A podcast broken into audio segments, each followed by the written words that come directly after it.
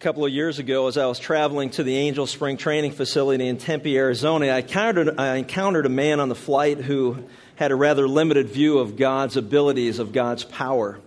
As he watched me work on a Bible study, he finally got up the nerve to ask the following question. He said this He said, uh, Surely you don't believe all you read in the Bible, do you? I said, Well, actually, I do. And he continued to say, Come on, you know, some of the stories are a little far fetched, aren't they? And I asked him, I said, Well, which ones are you referring to? He says, Well, like the so called miracles, you know, Jesus walking on water and feeding, you know, thousands of people with a couple of fish and a couple, you know, pieces of bread or, you know, healing all these diseases. He said, You know, how do you explain those types of events? I mean, come on now, a rational, logical person, you know, certainly wouldn't believe such things like that. You know, I thought about it for a second and I came back to him with this. I said, Well, let me ask you a couple questions. Which do you think is more difficult? Creating the water out of nothing or walking on it? said creating and providing the world's food supply or simply multiplying it. Said or creating mankind or healing man. Said which is the bigger miracle? You know, skepticism reminds me of two stories that I want to share. The first is told of nine year old Joey. Nine year old Joey was asked by his mother what he had learned in Sunday school, and he said this. He said, Well, mom, he goes, Our teacher told us how God sent Moses behind enemy lines on a rescue mission to lead the Israelites out of Egypt. When he got to the Red Sea, he had his engineers build a pontoon bridge and all the people walked across safely. Then he used his walkie talkies to radio headquarters for reinforcement. They sent bombers, man, to blow up the bridge and all the Israelites were saved. And his mom went, Now, Joey, now is that really what your teacher taught you today in Sunday school? And he looked at her and said, Well, no, mom. But if I told it the way she told it, you wouldn't believe it. You know what I mean? You know, the second story involves an older woman who was verbally, verbally being berated by a man who questioned her as to how she could be as so stupid to believe what she was reading in the Bible. After several minutes, the woman kindly asked him to give an example of what he thought was so hard to believe, and he immediately came to her with the story of Jonah being swallowed by a whale, a great fish, lived in the belly of this great fish for three days and was spit out alive after three days. And he looked at her in a rather sarcastic way and said, You know what? How, how in the world can you explain something as crazy as that? How did he survive? And she said, Well, you know what? I'm not really sure, uh, but when I get to heaven, I'm going to ask him. So the man turned her and said, Yeah? Well, what if Jonah didn't go to heaven? What if Jonah went to hell? And she thought for a minute and smiled and said, Well, then you can ask him. and then I think she said, Bless your heart. I don't know. But, but, the, but the interesting thing of the stories is, is that we live in a world that doesn't stop to think about the ramifications of some of those questions. You know, well, how can you explain the miracles of God? Well, I mean, you have to know God. You have to know who He is. You have to know what He's capable of doing. You have to understand and realize that, you know what, everything that we see came because of Him. He spoke the world into existence. The word in Genesis that's used in the beginning, God created, is a word that means He took from nothing and made into something that we see. So God spoke the world into existence by the power of the Word of God. And then God said, Let there be light, and there was light. And then God said, He spoke the world into existence. An idea that He was able to come to, that was able to come to fruition because of the awesome power of God. You know, several years ago, a sportscaster by the name of Al Michaels asked this historic question as the youthful U.S. hockey team was about to upset the, the more veteran and experienced Russian team. He said this Do you believe in miracles? Do you believe in miracles? And every time I think of that, I just smile when it's used in conjunction with a hockey team beating another one. But do you believe in miracles? The miracles that are shown to us in the Word of God. Well, I'll tell you this Dr. Luke certainly believed in miracles. And as we continue to examine his autopsy of the life of Jesus Christ, we learn in this passage that nothing will be impossible with God. Nothing is impossible with God. Turn with me in your, in your Bibles to the Gospel of Luke, where we'll pick up the account starting in verse 26. We just began this study last week. Uh, there's notebooks available. There's notes that'll be in your, in your bulletin for those who want to follow along the complete series and have those for your own personal study, or even to be used again at another point in time where you want to do a Bible study or whatever. But in Luke chapter 1, verse 26, we start the account with these words. It was now in the sixth month, the angel Gabriel was sent from God to a city in Galilee called Nazareth, to a virgin engaged to a man whose name was Joseph of the descendants of David, and the virgin's name was Mary. And coming in, he said to her, Hail, favored one, the Lord is with you. But she was greatly troubled at this statement and kept pondering what kind of salutation this might be.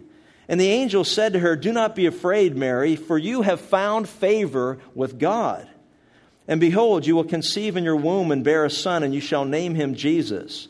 He will be great and will be called the Son of the Most High, and the Lord God will give him the throne of his father David. And he will reign over the house of Jacob forever, and his kingdom will have no end. And Mary said to the angel, How can this be, since I am a virgin? And the angel answered and said to her, The Holy Spirit will come upon you, and the power of the Most High will overshadow you. And for that reason, the holy offspring shall be called the Son of God. And behold, even your relative Elizabeth has also conceived a son in her old age, and she who was called barren is now in her sixth month. For nothing will be impossible with God. And Mary said, Behold, the bondslave of the Lord, be it done to me according to your word. And the angel departed from her. Now at this time, Mary arose and went with haste to the hill country to a city of Judah, and entered the house of Zacharias and greeted Elizabeth. And it came about that when Elizabeth heard Mary's greeting, the baby leaped in her womb, and Elizabeth was filled with the Holy Spirit. And she cried out with a loud voice and said, Blessed among women are you, and blessed is the fruit of your womb. And how has it happened to me that the mother of my Lord should come to me? For behold, when the sound of your greeting reached my ears, the baby leaped in my womb for joy. And blessed is she who believed that there would be a fulfillment of what had been spoken to her by the Lord. And then Mary said, as she praised God, considering what God had done in her life, she said, My soul exalts the Lord, and my spirit has rejoiced in God my Savior, for he has had regard for the humble state of his bondslave. For behold, from this time and all generations will count me blessed. For the mighty one has done great things for me, and holy is his name. And his mercy is upon generation after generation toward those who fear him. He has done mighty deeds with his arm, and he has scattered those who were proud in the thoughts of their heart. He has brought down rulers from their thrones and has exalted those who were humble. He has lifted up, and he has filled the hungry with good things, and sent away the rich empty handed. He has given help to Israel, his servant, in remembrance of his mercy, as he spoke to our fathers, to Abraham and his offspring forever. And Mary stayed with her about three months and then returned to her home. In this passage, Luke's conclusion is that nothing will be impossible with God. That God is more than capable of performing those so called miracles. Miracles that make the Angels winning the World Series and the Ducks winning the Stanley Cup pale in comparison. I mean, it's just amazing. I mean, it's a miracle. Oh, it's miracle. Whoa, you know, the angels, uh, now the ducks. Oh, I hear people all the time. It's a miracle. You know what? God's miracles make such things pale in comparison. You know, it's almost foolishness at times where we think about things in that light. You know, that's a miracle? No. Let, let me show you what God has to say about miracles, signs and wonders that cause us to go, whoa, how awesome is God. In this passage, there are four points that we'll examine that will help us to see that nothing will be impossible with God. Number one, the details remind us of the marvelous plan of God. The details that were given in this passage of the conception of Mary, the details remind us of the marvelous plan of God. How incredible is that? In the sixth month, we're told in verse 26, if you look at that again, says that in the sixth month, and this is the sixth month of Elizabeth's pregnancy, which again we saw was miraculous because here was a woman and a man who were too old to have children by their own understanding, that it was absolutely impossible for them, and yet God, what? Caused a miracle in their life. Said, I'm not limited by you. He wasn't with Abraham and Sarah. They knew from history that, you know what, God's not limited. We have a God who's able to do exceedingly abundantly beyond all we can ask or think. We have a God who's able to do great and miraculous things. We have a God, as we just look at creation and go, how awesome is our God? Well, I'll tell you what, just look around. And we live in an area that I can't help but praise God every time I go out for a run. I can't help every time I talk to somebody that lives somewhere else in the country. And if you're listening to this by CD, you know, we're praying for you.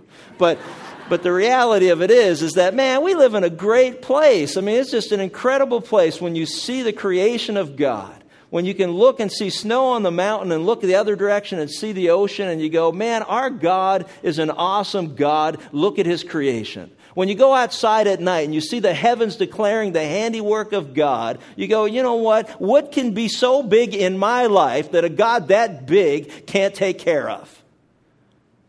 We have an awesome God, and the details that are seen here in the sixth month of Elizabeth's pregnancy, Gabriel was sent from God to deliver yet another birth announcement.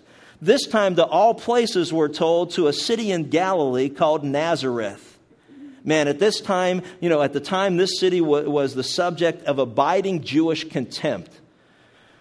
The Jews could not stand this city and those who lived in it because it was a mongrelized, in their opinion, population.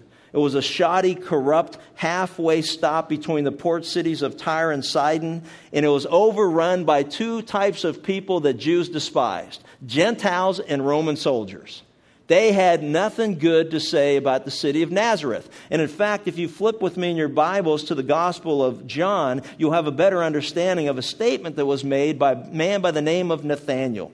Matthew, Mark, Luke, and then John, the next Gospel. Notice in chapter 1, Nathanael has some choice words to say about Nazareth. Go to verse 45 in John 1 and see that Philip found Nathanael and said to him, We have found him of whom Moses in the law and also the prophets wrote, Jesus of Nazareth, the son of Joseph. He said, We found the one that the law and the prophets said was coming. And he said, and it's Jesus. His name is Jesus, and he's of the city of Nazareth. He's the son of Joseph. And Nathanael said to him, Can any good thing come out of Nazareth? Are you kidding me? Are you kidding me? I love this because this is Nathanael. What you see is what you get. That's why Jesus said, In him there is no guile. Man, he just like laid it out. It's like, wait a minute, let me get this straight. The Savior of the world is coming from Nazareth? What? Jesus saw Nathanael coming to him and said, Behold, an Israelite indeed, in whom is no guile. What you see is what you get with that brother. He said, And Nathanael said to him, How do you know me? Jesus answered and said, Before Philip called you, when you were under the fig tree, I saw you. Nathanael answered him and said, Rabbi, you're the Son of God. You're the King of Israel. Now, we don't know what he was doing, but one thing we know about God is that God knows all things. Psalm 139 says, God knows our thoughts. He knows as you sit here today what your thoughts are. He knows what time you went to bed, what time you got up. He knows some of you aren't still up. He knows that. You know, and he knows these things. And God knows everything. And so, whatever Nathanael was doing under the tree was enough for him to be able to recognize you are the Son of God. Because only God could have known my thoughts. Only God could have known what I was doing at that moment in time, and you weren't around and you saw me. Nathanael answered and said, Rabbi, you're the Son of God, you're the King of Israel. And he answered and said, Because I said to you that I saw you under the fig tree, do you believe? You shall see greater things than these. It's just getting started. But I like what Philip said when he said, You know, has anything good come from Nazareth? He said, Come and see. Check it out. Find out for yourself. That's why I love the Christian faith. God encourages us, He exhorts us, He commands us. Check it out for yourself. For the guy that's sitting on the plane with me, it says, you know what, I don't believe these crazy stories of the miracles. You know what God says to him and you, me? Check it out for yourself. See if it's not true. See if it's not trustworthy and reliable. Check it out for yourself. Dr. Luke checked it out for himself. He did an autopsy of the life of Jesus Christ, said, Examine all the evidence, and here's the conclusion I came to. You know what? He is truly the Son of God. Check it out for yourself. Now, as we look at this, he's saying, you know what, can anything good come out of Nazareth? And the point is that Nazareth wasn't anything or any place to write home about. If you go back to the Gospel of Luke, you'll notice that Gabriel also, this time, skipped over the temple, the most holy place in Israel, and entered into the lowly home of a poor peasant girl. Mary, according to all biblical scholars, Mary, uh, according to all biblical scholars, they agree on this that Mary at this time was between the ages of 12 and 14 at the oldest. Without any question. Between the ages of 12 and 14, she was a virgin. He clearly states that. Now, you know, a doctor would know she was a virgin. To a virgin engaged, and for those who don't know what a virgin is, is a woman who has not had sexual relationships with a man, and we need to be clear about that so we understand the miracle that took place. She had never been with a man. She was engaged to a man whose name was Joseph. Engaged means she was betrothed in some, in some cases. In your translations, it'll say that to be engaged in the, in, in the Jewish community basically was the same as being married. And in Matthew chapter 1, that's why when Joseph found out she was pregnant and he knew that he had never touched her physically, he sought to put her away or give her a writ of divorce to quietly protect her reputation. But at the same time, he recognized that he had never touched her. So, you know what? It's like, you know, the Lucy thing. You know, Lucy, you got some splaining to do. You know, she, it was like, hey, you know, how do you figure this all out? And he was troubled by that, and we'll see that in the account in Matthew. But the bottom line is that Luke, a physician, understood her condition and was mighty curious about that. As with all of the poor peasant girls at the time, Mary was illiterate. Her knowledge of the scriptures was limited to what she memorized at home and heard in the synagogue women were not educated, as they are still not educated in many parts of the world. When you consider what we had just seen happen in the Middle East, women are, are considered to be second class, third class citizens at best, and many are not even given the, the privilege of being educated. And that was the case that was happening here. So, Mary, from a human perspective, was a nobody in a nothing town in the middle of nowhere. But God sought her out. You know, it's a beautiful portrait of God's love. As Luke will later write in Luke 19, for the Son of Man came to seek and to save that which was lost. To proclaim to her the greatest news ever told to the humblest of people.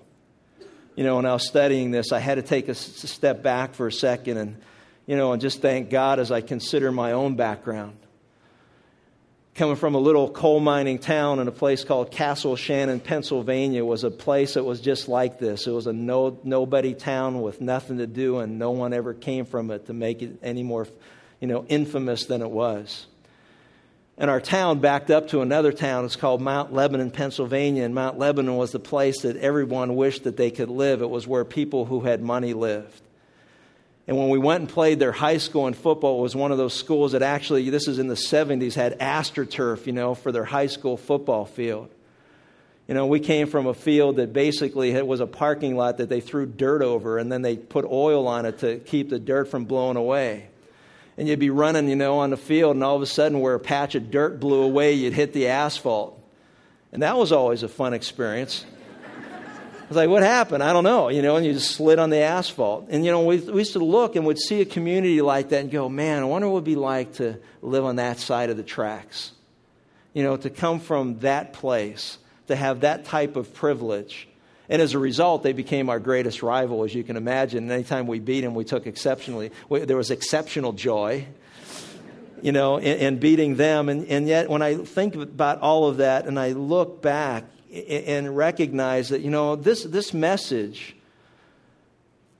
that God is sharing is for all people.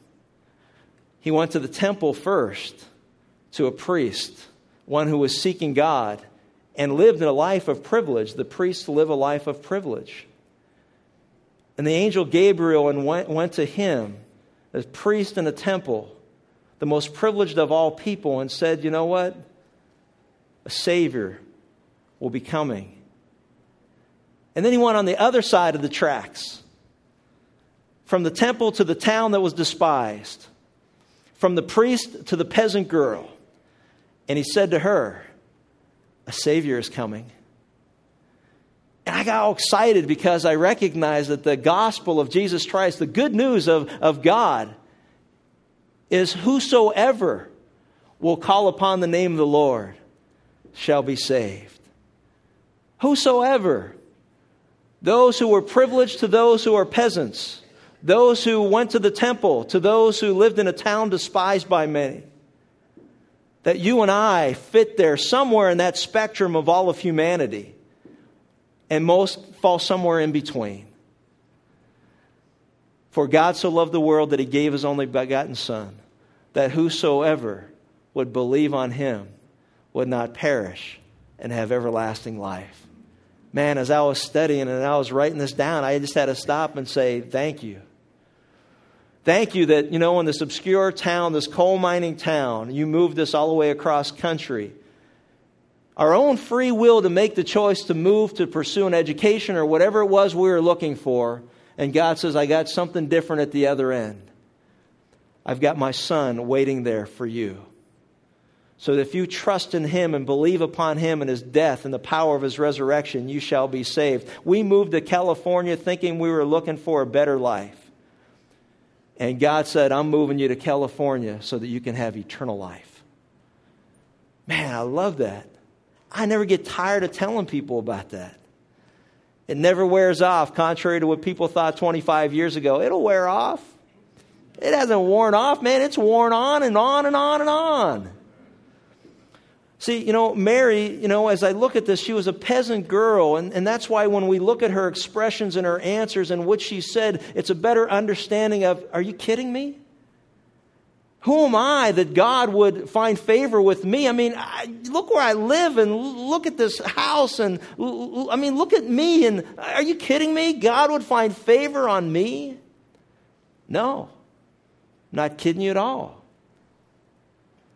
What's incredible is that Queen Victoria at one point said she thanked God for the M in verse 26 of 1 Corinthians chapter 1 and as I was studying this, I, I, I was reminded of that, and I thought, what, what's the M? And if you turn to 1 Corinthians chapter 1, you'll see what she was referring to. She said, I thank God for the M in verse 26. This is beautiful. 1 Corinthians 1, verse 18 For the word of the cross is to those who are perishing foolishness, but to us who are being saved, it is the power of God. For it is written, I will destroy the wisdom of the wise, and the cleverness of the clever I will set aside. Where is the wise man, and where is the scribe? Where is the debater of this age? Has not God made foolish the wisdom of the world? I couldn't help but think of the man I sat on a plane next to. You know, the, the debater, the wise man in his own wisdom and he, the foolishness of God. It's like, you know what? That's crazy. Miracles they're crazy. It's like, where is the wise man? Ask him this question. Oh, I didn't think of that. For since in the wisdom of God, the world through its wisdom did not come to know God, God was well pleased through the foolishness of the message preached to save those who believe. It says, For indeed, Jews ask for signs and Greeks search for wisdom. But we preach Christ crucified.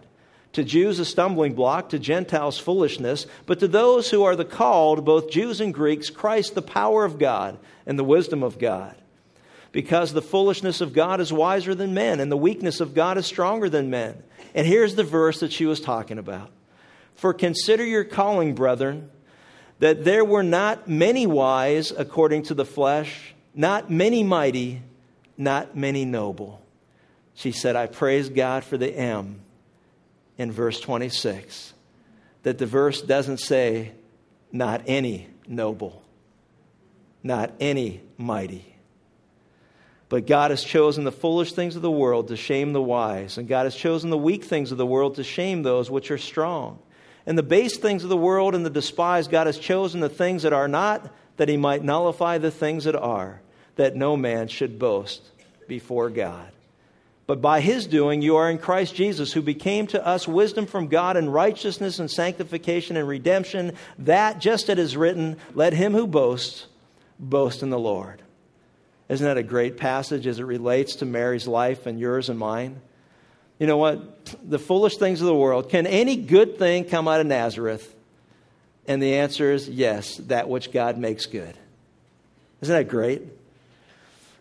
Dr. Luke understood what it meant to be a virgin back in Luke chapter 1. He emphasized this point. She was engaged, as I mentioned. And there's an important detail that's, that's laid out for us in verse 27. It says that he was of the, whose name was Joseph, of the descendants of David, and the virgin's name was Mary. And this is an incredible prophetic thing that we see uttered in this one simple sentence. But as Luke dug into it, he said, Man, this is awesome when you understand it and that is this Joseph was from the line of David through Solomon, but his line was cursed. And no one from his flesh could descend upon the throne of David. Joseph's seed could not sit on the throne of David. You can read about it in Jeremiah chapter 22, verses 28 through 30. So Joseph's seed could not sit on the throne of David, yet the legal rights of Messiah must come from Solomon's line, according to Matthew chapter 1. Mary was from the line of David through Nathan. So the, the miracle is this Jesus' flesh was of the line of David through Mary, and his legal rights to the throne came through Joseph. And for those who study this, the probability when we talk about 10 to the 20th power or whatever it is, there is no statistics you can put on how this could ever take place other than it is just simply a miracle and plan of God. Isn't that awesome? That's just incredible when you think about it. The point is, again, don't lose sight. Nothing will be impossible with God. Now we pick it up at verse 28. Says, And coming in, he said to her, Hail, favored one, the Lord is with you. But this statement greatly troubled her, and she kept pondering what kind of salutation this might be. You know, what did Gabriel mean by this, this famous greeting, Hail, favored one? Raymond Brown, the acknowledged dean of Catholic New Testament scholars, says that full of grace is too strong a rendering as it is in some translations. For if Luke wanted to say this, he would have used the same phrase he employed in Acts chapter 6, verse 8, where it refers to Stephen as full of God's grace. A more accurate translation, a more accurate uh, word that's used is hail favored one says the problem, Brown notes, that the Vulgate's faulty translation gave rise to a medieval idea that, quote, Mary had every gift, not only spiritual but secular, even above those given to angels. And it gave rise to the idea of Mary becoming a dispenser of grace, resulting in prayers being offered to her. The ultimate extension of this faulty thinking came on December 8, 1854 when Pius IX declared the doctrine of the Immaculate Conception, teaching this from the first moment of her conception, the Blessed Virgin Mary was by the singular grace and privilege of Almighty God, and in view of merits of Jesus Christ, Savior of mankind, kept free from stain of original sin. That doctrine is a sad and totally unjustified distortion we will see next week when we get together and look at the praise that Mary has for God herself. She clearly states the first thing is this My soul exalts the Lord in verse 47, and my spirit has rejoiced in God my Savior. Mary understood her need to be saved from the consequence of sin. And we'll see this as we go through it. And the sad reality is, is at the same time, what the Protestants have done is that we have demeaned Mary because of the exaggeration on one end, we've demeaned her on the other end, and yet at the same time, the Word of God teaches that she is blessed among all women. Of the billions of women that ever lived on the face of the earth, God divinely chose to show her His favor by picking her to be the bearer of his son. She is most certainly to be blessed by all. She is a blessed woman of God. And from her life, there are many things that you and I can learn as it relates to her relationship with God, her understanding of God, and her submission to God. As we look at this and recognize that, you know what, she most certainly, as she tells us later that we'll study, is that we will, she will be blessed by all generations. We will remember her and we will call her blessed by God. You know, Mary was blessed because she had found favor with God. The greeting, Hail, favored one, means to be shown the grace of God. Guess what?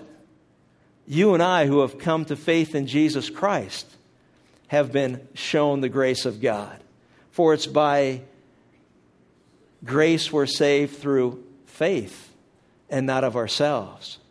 You and I, who have come to faith in Jesus Christ for the forgiveness of our sin, have found favor with God.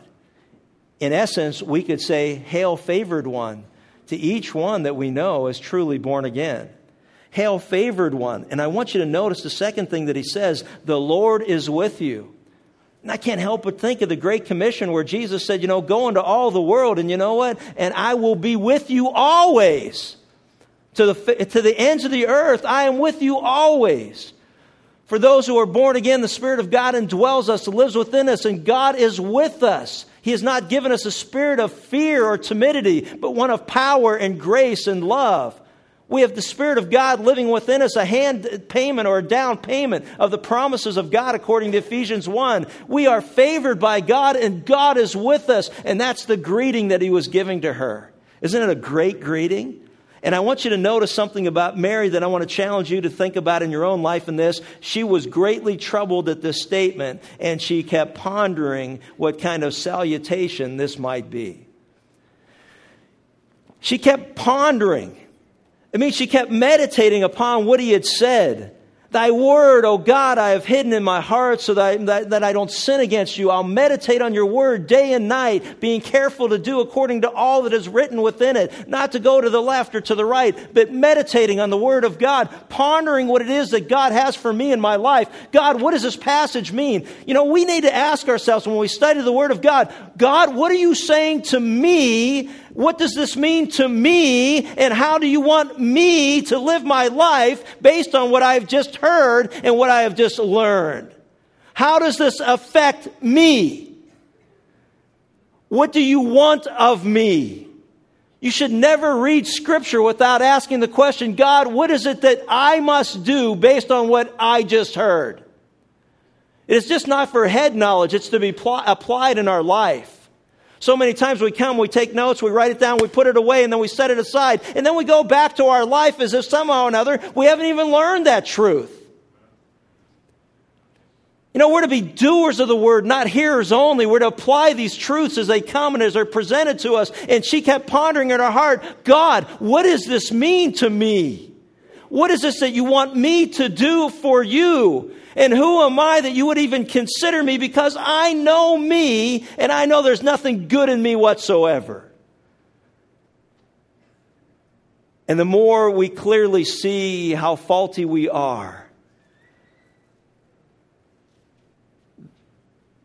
the more ready we have become to be used by God. God cannot, cannot use a man greatly until he hurts him deeply. Let me ask you a question before I move on, and that is this Does your life reflect this life of Mary who pondered those things that she learned and she considered what it meant to her?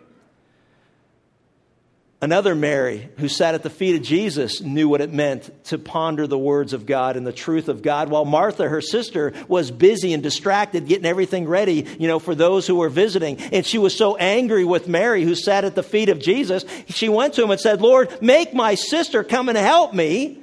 And he said, You know what? She's chosen what's better, and that is she's sitting at my feet because I'm not with you. I'm not going to be here long. And so she understood the priority. You know what? We can grab something later to eat. We got God in our house. I think I'll set that stuff aside and spend time visiting with God. You got God in your house. I got God in my house. You know what? A lot of times we stick them on a shelf somewhere and close the door on them. Open the door and pick out your Bible and spend time in meditation with God. You got God in your house in the presence of His Word. Spend time in the Word of God. Meditate on it. And then when you're done with it, say, God, now how do you want me to apply today what I just learned from you?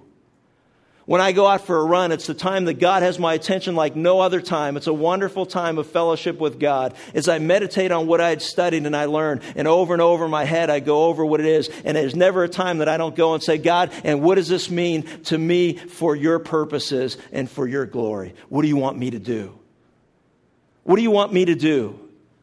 This life application is set aside time each day to ponder and keep pondering God's word to you. Gabriel's announcement as we go through it. He says, He will be great and will be called the Son of the Most High, and the Lord God will give him the throne of his father David, and he will reign over the house of Jacob forever, and his kingdom will have no end. And Mary took it all in, and she understood the message. You're going to become pregnant. You're going to call your son Jesus, salvation. He's the Son of God, He's the Savior of the world. Hey, think about that for a little bit. Ponder this. Those, who those of us who know Christ, the Spirit of God lives within us. And God wants to love people through us.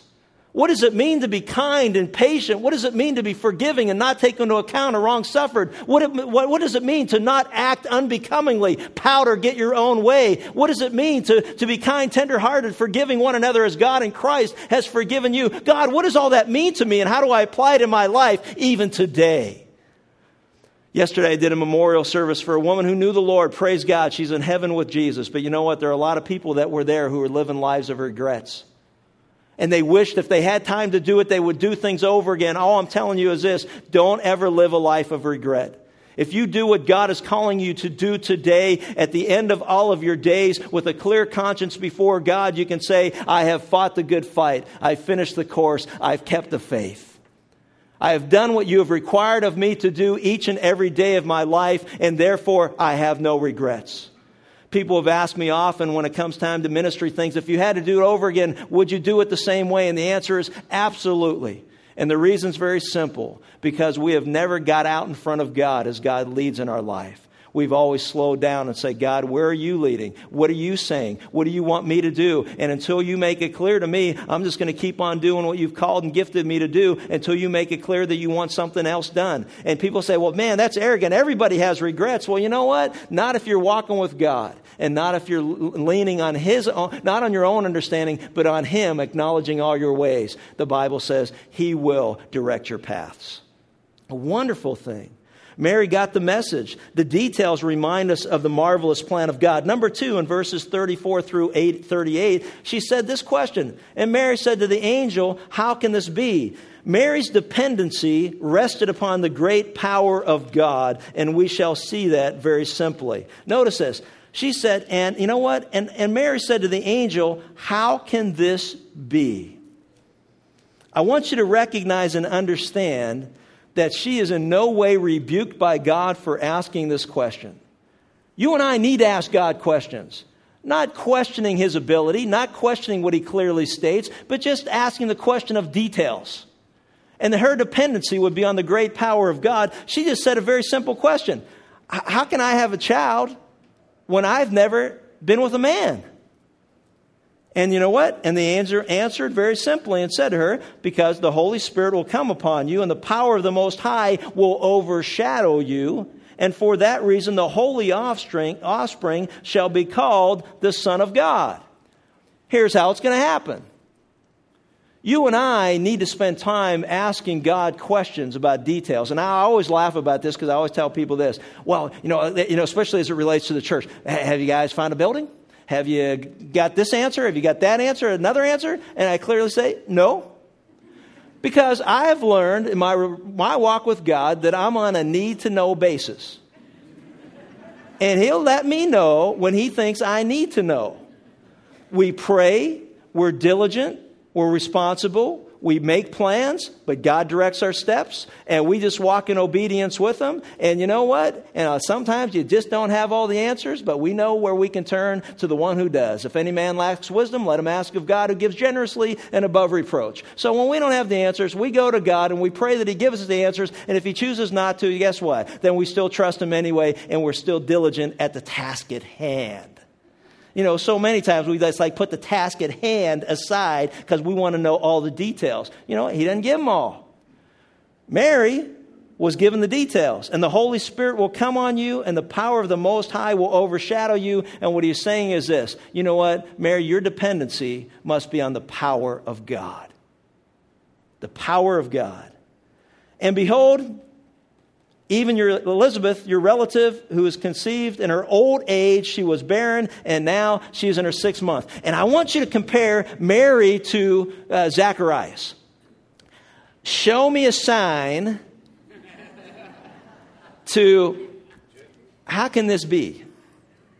Totally different thing. Why? Because you know what? God knows our heart. He knows whether we're challenging Him and questioning Him and being rebellious against His clearly divine word, or whether or not we're just looking for answers and we just want to be more informed so that we can be more obedient in what God wants us to do. And I love that. And in the case of, of Mary, he was, she was just given the answer. In the case of Zacharias, he wanted a sign, he got a sign. You know, and, and it's like, wait a minute, that's not, you know, this isn't going to work. And so the question that I have for you and for me is this do you, do, do, do you depend upon God's power or your own strength to get through this life? Or are you like so many people go like this, well, I, I don't want to bother God on this one. I'll save it up for the big ones. Now, all I can ask you is this question Consider Almighty God and consider this one versus what you call the big one. Think about this word picture God, this one, or your big one. God, this one, or the big one. Here's what I'm thinking. I don't know. I'm thinking to Almighty God, all our big ones are little ones and all our little ones are even littler ones. The point is very simple take everything to God, cast all your cares upon God, and He will care for you. Not just the ones you don't think you can handle, because what you and I don't realize is this we can't handle any of them. We can't.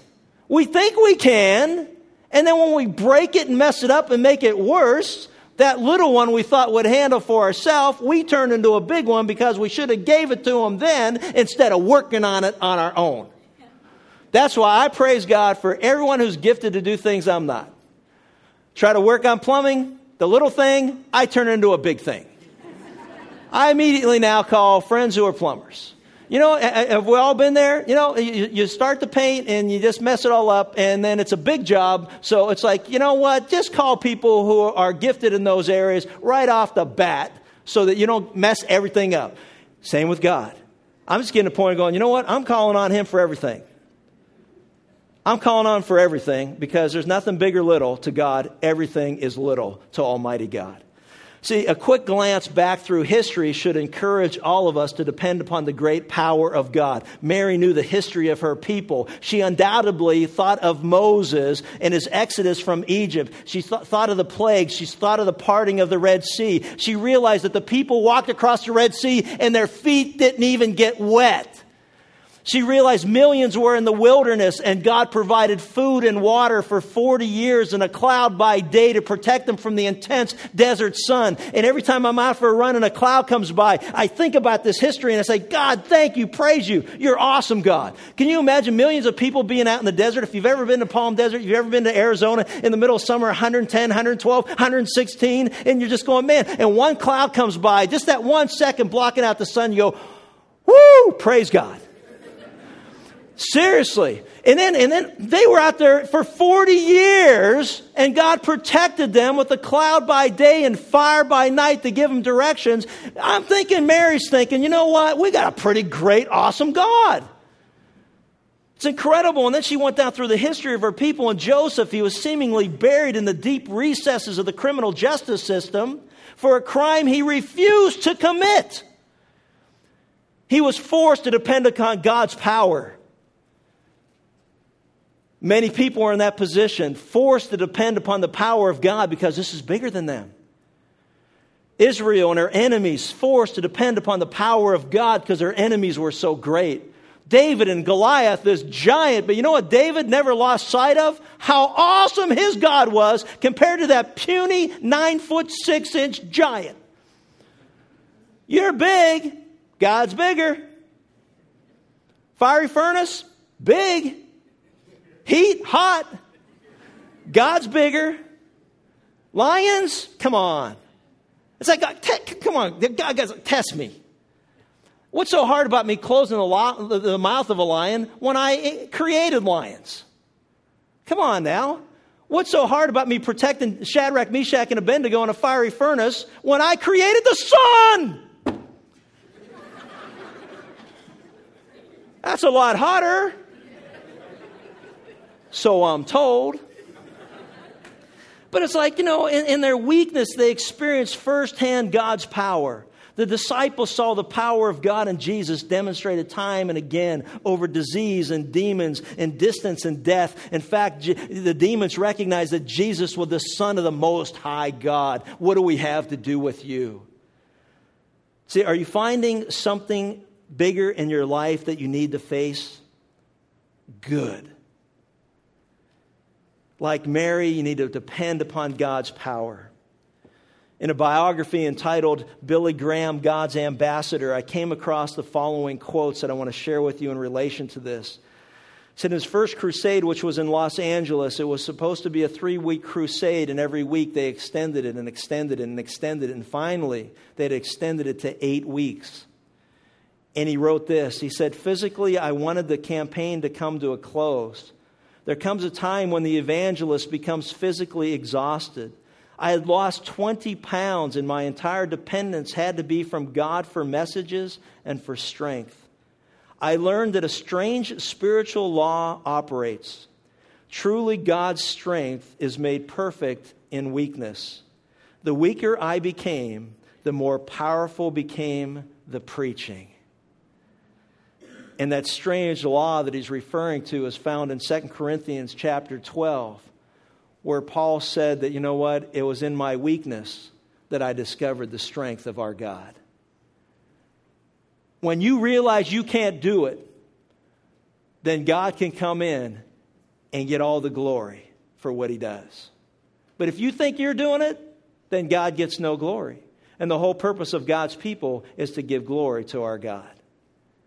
He went on to say, he said, I'm not a great preacher, and I don't claim to be great preacher. I've heard great preaching many times. I wish that was one of those great preachers. I'm an ordinary preacher just communicating the gospel in the best way I know how. And man, I'll tell you what, go back to first, uh, Luke chapter 1, verse 38, and tell me it doesn't reflect the life of Mary. And Mary said this Show me a sign. No, she didn't. Mary said, Behold the bondslave, the lowest of all slaves, the lowest of lowest. Behold the bondslave of the Lord. Be it done to me according to your word. How awesome is that? Be it done to me according to your word. Is that your heart's desire? You get in the Word of God, and God says, Chuck, this is what I want in your life. And say, Well, God, be it done to me according to your Word. Do whatever it is that you want to do. Some of you know because God is calling you and challenging you to get involved in serving Him in some way. And you want all the answers up front, but He's not giving you any because He wants you to walk by faith and not by sight. He's telling, where, he's telling you where He wants you to go, but you're fighting him. And God says, you know what? You need to have a submissive heart. Be it done to me according to your will, according to your word, according to God's will.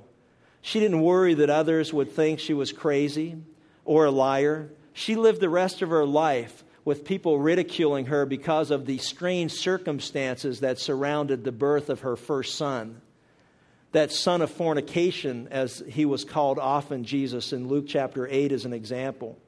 But her believing response was to surrender herself to God as his willing servant. She experienced the grace of God and she believed the word of God, and therefore she could be used by the Spirit to accomplish the will of God. Mary trusted God, body, soul, and spirit.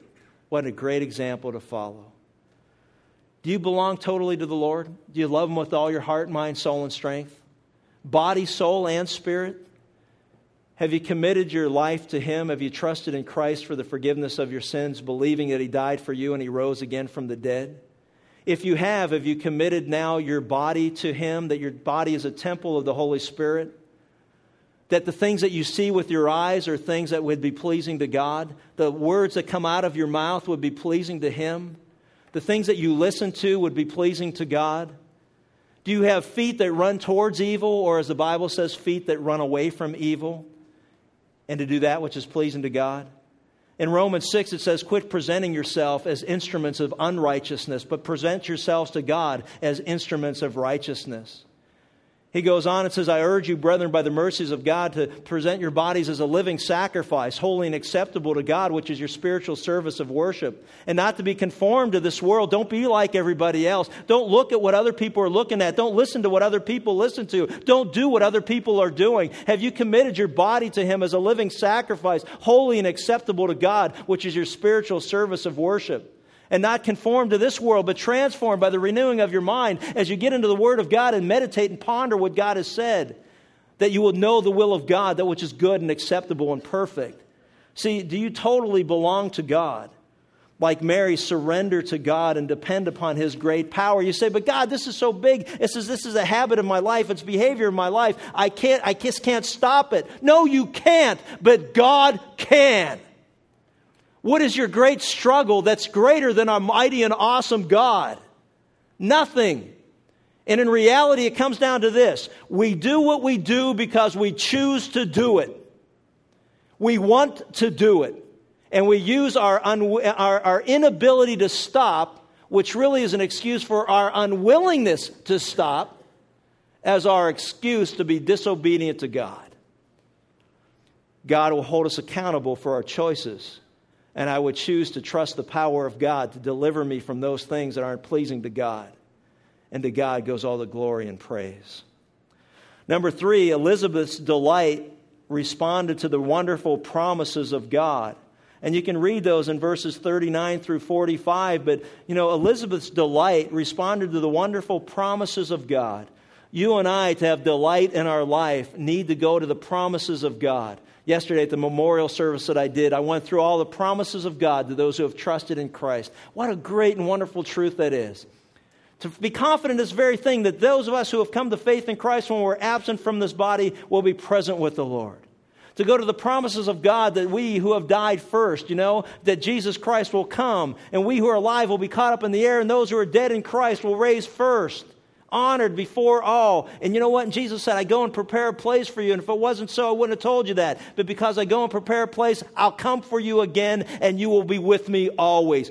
You know, Elizabeth delighted in the promises of God. She went through the Word of God and said, Man, you know what, God, you've made promises, and I am delighting in those. Anytime we're discouraged, beaten up, broken, downhearted, go to the promises of God, and I'll guarantee you, you'll find delight.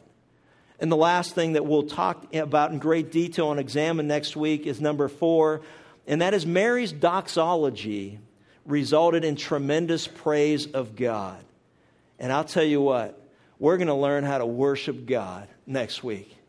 We're going to learn how to worship God from one who has been touched by God, as Mary was. That song, the Magnificat, that we see there, is a wonderful song of praise. And you know what? We all need to learn how to worship God in a way that's pleasing to God instead of it all being about us. So many times we come to worship and we come as what? Observers, criticizing, ridiculing, making notes of how things should be instead of participating with a heart that's right before God in praise of what He's done in our life we will learn to be participants in worship and not observers only. In closing, here's what I learned from Mary. Take it for what it's worth. Number one, she was humble and she was poor in spirit. She wasn't self sufficient, and the posture of her heart made, it, made her open to the grace of God. The self sufficient will never turn to God for anything because they find no need for Him. But those who are humble and not self sufficient and recognize their need will immediately turn to God. You know what? I can't forgive myself if I've offended you, oh God. I need to come to you to find mercy and forgiveness. Number two is she was reflective and meditative, and it made her open to the word and the work of God. She was open to ask the question God, what is it you want to do with my life? What is it? You've saved me from the judgment and the wrath of God. You have given me eternal life. I have been bought with a price, as Paul said to the Corinthians in 1 Corinthians 6. I have been bought with a price, therefore, what's left for me to do but to glorify you in this body? God, what is it you want to do in my life for your purposes and for your glory? Mary was believing regarding God's power to be sufficient for what she thought were the impossibilities of life. She knew God enough that he said, You know what? You haven't been with a man? You know what? But that doesn't matter because the power of God, the Spirit of God, the presence of God will overshadow you and you will conceive by the Holy Spirit. This isn't a big thing for God. And you know him well enough that you've seen his history. You know how he works. You've seen all that he can do. And you know what? She said, Your word's good enough for me. Can we get that simple in our walk with God that what God says is enough for us? God said it, I believe it. Amen. Close. Finally, she gave herself in profound submission to God. I am the Lord's servant. I'm the Lord's servant. Can you say that with a clear conscience before God that your life is lived today as God's servant? Can I challenge you to consider then what is it that you're living for? What is it that you want to do? What is it you're trying to accomplish? And every time I visit somebody dying on a bed somewhere in a hospital, and this woman was in her, in her, in her house, I'm just reminded of the brevity of life and the importance of living a life that's pleasing to God. Because all the other pursuits are just vanity of vanity, says the preacher man. They're all vain. Live your life to please God. Brother Lawrence said this Lord, make me according to your heart. I like that. Father, thank you. Thank you for your word. Thank you for this time that we can learn from the life of Mary, your humble servant. What a wonderful woman that she was in demonstrating what it means to be a disciple of the Lord Jesus Christ. God, we just thank you for that. We thank you for, the, for your word. And I just pray that we can just simply believe what we're taught as we consider how awesome a God you truly are. In Jesus' name, amen.